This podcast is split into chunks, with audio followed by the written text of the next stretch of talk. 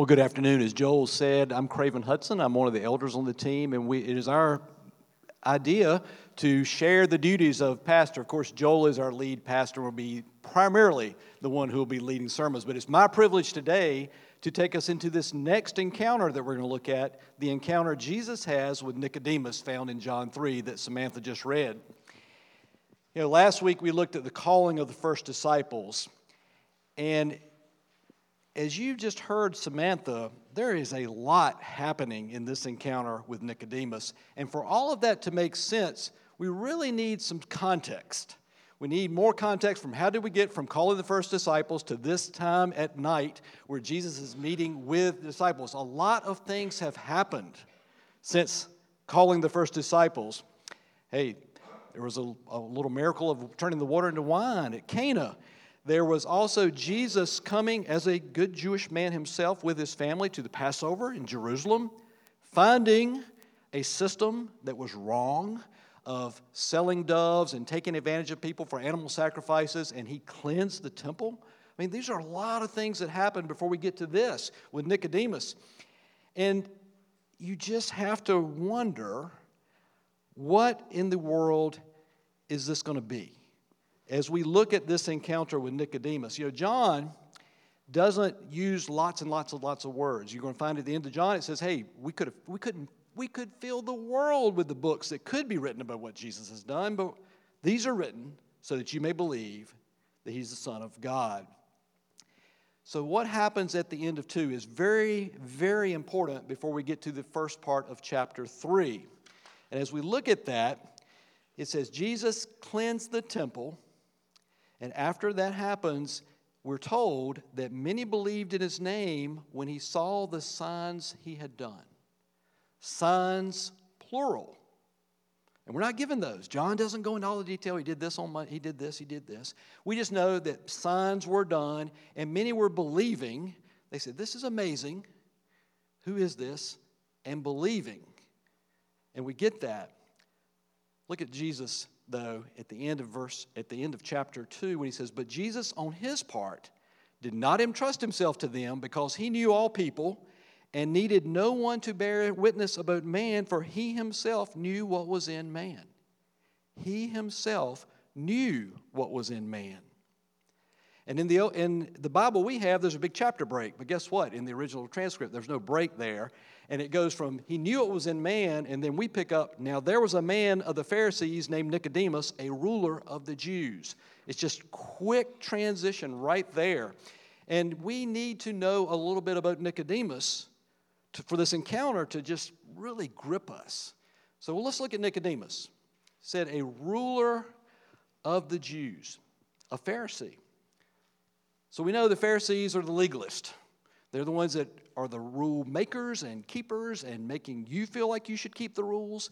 And that's who he was. Also, a ruler. So we can, we can take from that that he was also part of the Sanhedrin. If you look at the Sanhedrin, they had the responsibility of what does this system need to continue to look at? They were in our system of checks and balances with the legislature, the judiciary, and the executive. They would be like the Supreme Court. Like, this is what the law says, people. This is what we have to follow. So, this is not just an ordinary rabbi, this is a ruler. He is elevated and, and he comes to Jesus. And we, as Joel talked about last week, all other religions are man's effort to get to God by our own works. What can we do? Striving, striving, climbing this hill, climbing this hill, trying to reach God, but not making it. And that's all the religions. But we, Christians, Christianity is God came down. We couldn't reach Him by our works, but He came down to us. And as John said in the very beginning, the Word became flesh and dwelt among us. That's how much God loved us that He came. So here's Nicodemus. And what does he do? Well, Nicodemus seeks out Jesus. I love it. It says, This man came to Jesus by night and said to him, Rabbi, we know you're a teacher come from God, for no one can do these things unless God is with him. He comes at night. So Jesus is a seeker. Possibly, possibly he's in that little group that's mentioned at the end of chapter 2 that they believed in the signs. maybe he's like, okay, this is really different than what we're doing. And, and he, on his initiative, sought out Jesus. Now, it said he came at night. I think we can honestly jump to the conclusion that he didn't want his other Pharisee buddies to know he's doing this. Yeah, he wants to have an audience with Jesus, this one who's caused quite a stir, this one who's doing things nobody else ever does. But he didn't want to be found out about that, so he goes to Jesus at night. And I love last week when Joel showed the little clip from The Chosen. Think about that. If you, can, if you were here last week, think about that. And that was first century Jerusalem. Kind of dark at night, not big LED st- lights, not lights, fluorescents and all this. So when you had a lamp and you had a lantern, you had the light that these two people needed. So think of that as being the setting, kind of an intimate setting. Jesus, Nicodemus, little lamp burning. Okay, are we, are we thinking about that? And, and Nicodemus has says, we know, meaning we, us religious people, we know, you know, and he's even calling like rabbi, like we think you're one of us. We think you're one of us. Nobody could do this unless God was with them. And he's made a very correct statement. He says, only God could do this. He's right. He's still searching, he's still thinking. But remember, Jesus, in one of his attributes, is omniscient. So he certainly knows everything that's on Nicodemus' heart, everything that led him to come seek him, everything that came to draw him in to meet him at night. And Jesus knows that. He knows Nicodemus' heart. So Nicodemus goes straight to the heart of the matter.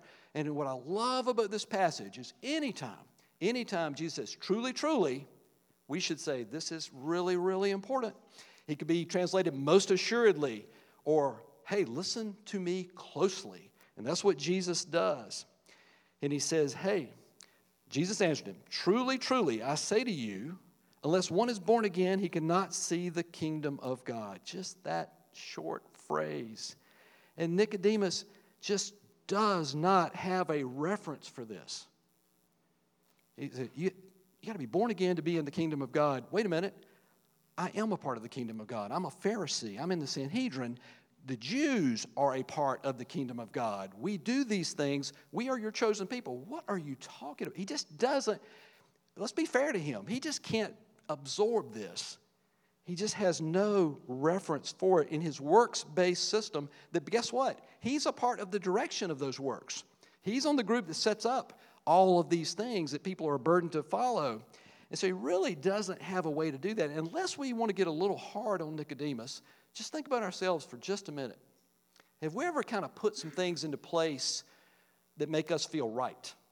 Or have some type of righteousness just from some behaviors or activities that we do. And I'll, I'll give you an example. If that doesn't really just jump at you like, well, I do this, I think I do that. I'll give you a really good example from when I was a teenager. And, you know, one thing in the little small rural community I grew up in in Virgilina, Virginia, little farming community. A lot of things were the same. A lot of people were the same. Just about everybody I knew was in church with us or cousins. Okay? And on a Sunday afternoon, there were things in that culture, in that culture, that you did not do on Sunday. No, not a chance.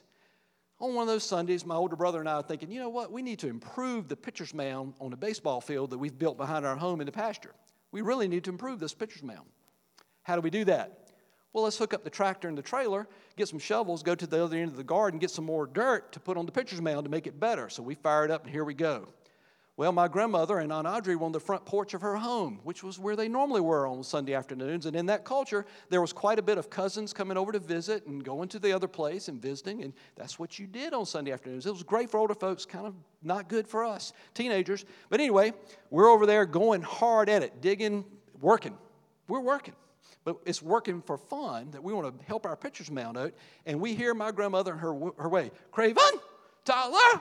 And she hollers this, and we know what we're supposed to do, but we know that she's too dignified to come out there and get any closer. She's not going to leave the porch to come tell us what to do, so we ignore her.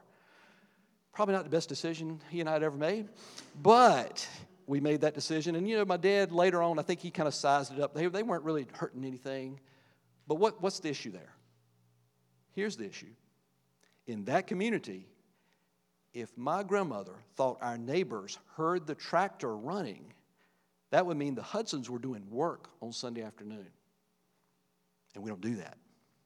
So think about Nicodemus. He's got this whole system that he is a part of and really in charge of in many, many ways. So Jesus goes on. He says, and, and when Nicodemus says, Well, how can this be? How can a, can a man go back into his mother's womb? In, in essence, he's saying, This is impossible. Another true statement. You know, Nicodemus is not that far off. This is impossible, but Jesus is very, very generous with him. And he, he, let's look at verses 5 and 6. Jesus answered again, truly, truly, meaning this is incredibly important. Nicodemus, pay attention. Unless one is born of water and the Spirit, he cannot enter the kingdom of God. That which is born of flesh is flesh, and that which is born of the Spirit is spirit. This one exchange tear down it just tears down the whole Jewish system of works and sacrifices and things like that. He's saying you have to be born, again, this impossible way, not a works way. And Nicodemus should, as a teacher, have known about the passage in Ezekiel, Ezekiel 36, 25 through 27. Let me read that for you. I will take from you, I will take you from the nations. This is Ezekiel speaking on the behalf of God. I will take you from the nations and gather you from all the countries and bring you into your own land. I will sprinkle clean water on you, and you shall be clean from all your uncleanness. And from all your idols I will cleanse you, and I will give you a new heart and a new spirit, and I will put within you, and I will remove the heart of stone from your flesh and give you a heart of flesh. So, this is Old Testament. Nicodemus should have had an understanding that to be a part of the kingdom, God has to intervene. And if we read, if you had this in front of you, maybe you flip there real quick, but if you didn't, there's I will, I will, I will, over and over. The work is from God. I'm going to do this. I'm going to do this. And so we get to verse 9, and again, Nicodemus is just like, ah, man, how can this be? I mean, just think if you're Nicodemus, this has just been, and these few words from Jesus have just been mind shattering. Really. It's just upset everything he's known. How can it be? And here, Jesus, whether it was a little bit pointed or not, we don't know. He says, Are you the teacher of Israel? And you don't understand these things? You know, Nicodemus, I thought you, you are one of the rulers. I mean, you're one of the teachers uh, this is new to you? You know, but I, I think in Jesus, I don't think it was a harsh way of, I think he was just kind of kindly saying that, like, oh, Nicodemus, shouldn't, shouldn't this be coming to you? Let's look at verses 11 through 13. And again, Jesus again starts with truly, truly, like this is super important, Nicodemus. I say to you, we speak of what we know and bear witness to what we have seen, but you do not receive our testimony. If I have told you earthly things and you do not believe, how can you believe if I tell you heavenly things? No one has ascended into heaven except the one who descended from heaven, the Son of Man. So, Jesus, right there, early in his public ministry, with Nicodemus, a ruler of the Pharisees, right there in front of him, spills it all out. Here it all is, Nicodemus. This is all of it. There's no one that knows this except who has come descended from heaven, the Son of Man. Nicodemus, I am the Son of Man. I am the truth. I am God. I am right here. I am the Lord, Nicodemus.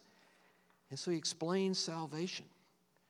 You just can imagine what Nicodemus is thinking here. You just is like, oh my goodness. You know, Nicodemus is, I think, understanding parts of this, but we don't know. And, and Jesus gives them another great Old Testament illustration, and it's found in Numbers. And I'll, I'll just quickly tell you a story, but let's read what, Nicod- what Jesus says first in 14 and 15. And as Moses lifted up the serpent in the wilderness, so must the Son of Man be lifted up, that whoever believes in him may have eternal life. What Jesus is referring to is in Numbers the story of the Israelites after they've been miraculously delivered from the Egyptians with every kind of supernatural thing that could actually happen. And they're, in the, and they're being fed from heaven daily, and they're grumbling. And they're saying, Why did the Lord take us out here? Why is He letting us suffer like this? And the Lord decided that was enough. And he sent serpents among the people, and the serpents bit them, and many died. And then, guess what? Things were hard, so they repented. And they went to Moses and said, You've got to ask the Lord for relief. And, and the Lord graciously did so. He said, Fashion a bronze serpent, hold it up, and when the people look up to that, they will live. So, in essence, they'll be saved from the poisonous bite they've just had. They will not die. So, to be lifted up could be exalted. That could be a translation for lifted up. It's also, though, lifted up. Jesus is foreshadowing lifting his lifting up on the cross. And again, the Son of Man must be lifted up. And then, verse 15, that whosoever believes in him may have eternal life. Just think about that. He's telling Nicodemus, the Jewish ruler, whosoever looks up to me is going to have eternal life. That's Gentiles. That's everybody. Samaritans. That's everybody, not just your folks, not just the Jews, Nicodemus. And then we get to the most well known and quoted verse in the Bible, John 3:16. But let's look at 16 through 18 together. For God so loved the world that he gave his only son that whoever believes in him should not perish but have eternal life. For God did not send his son into the world to condemn the world, but in order that the world might be saved through him. Whoever believes in him is not condemned, but whoever does not believe is condemned already because he has not believed in the name of the only Son of God. So, what Jesus is saying is God so loved the world, God so loved humanity. Nicodemus, that's you. That's everyone. God so loved that he gave his only Son. And let's think again in first century culture. The firstborn son was everything. The firstborn son got the inheritance.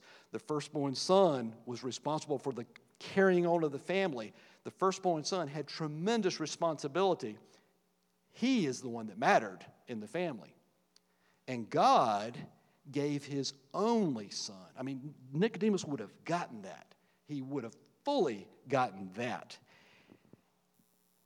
And just want to imagine what could be coming into his heart. And then he says, and if they haven't, they've been condemned already. Well, Nicodemus would not have had a hard time with that because he knew the sacrificial system that he was in charge of was a repeated thing that people sinned, there had to be sacrifices. That's going to happen again. We're going to do more sacrifices. He understood God needed to have payment for sin. He understood that part. And then, but the most incredible news is now whoever believes, and it's in there, you can go back and look three times, whoever believes can be saved. Whoever looks to Jesus believing that he has already paid the penalty of sin is saved. That person is now a part of the kingdom that Nicodemus is working so hard to be in. To look to Jesus. Jesus is the master teacher. And he just really pauses there in this intimate setting with just he and Nicodemus. He pauses there. So, what can we take from this encounter? Well, there's a lot to take, but here's just a few things. Nicodemus sought the Lord. He saw things happening, they were out of the ordinary. He was open to the fact this is different, and he took action. So, Nicodemus, we can't be too hard on the guy. He went and sought the Lord, and Jesus welcomed him. Jesus has come down from heaven. The Word became flesh, and this ruler that maybe many people in town despised because of the severity and the strictness and the burden that it was to, to manage in the system, but Jesus welcomed him. And then Jesus did the most incredible thing of all is he unveiled the entire reason for coming, the entire way to be saved, which is very basic, that I am the one who has come down and if people will look up to me, they will be saved. And Jesus just paused because he knew Nicodemus had to have some time and space to take this in. You know, Jesus is all knowing. He, he knew the struggle that, that Nicodemus was having in this encounter. So he just paused. He stopped. You know, there's a local ministry called the Great Exchange. And in the Great Exchange, we go on college campuses, set up a tent that says the Great Exchange, set up a table, put literature, Bibles, books, and has a little sign that says take survey, get book. Uh, and, and then, though, there's a spiritual survey, and that's the way. And a lot of times, the people that are volunteering from our local churches are folks that are like me, have a little gray hair, and are a little bit older than the average college student, and they want to engage with a spiritual survey, a spiritual interest survey. It's really phenomenal because really it's a chance for young people to tell us some things, and we listen. And we have some questions to guide that conversation, just like the encounter with Nicodemus in a way, to open the door for conversation. And the last question is pretty amazing. And regardless of how the students may have answered questions one through eight, it says, If you could know God personally, would you like to? And again, regardless of how they've answered the first eight questions, overwhelmingly students say, Well, yes, absolutely. And then that gives the opportunity to maybe go a little deeper. And as we know, we're just planting seeds all the time. You know, we don't cause the harvest, but we're faithful to go plant seeds. Jesus graciously gave Nicodemus the answers, he gave him the whole thing. And the whole thing is this, and it's the same for us too look unto me and be saved. And he left it there with Nicodemus to ponder. The story will continue. Let us pray.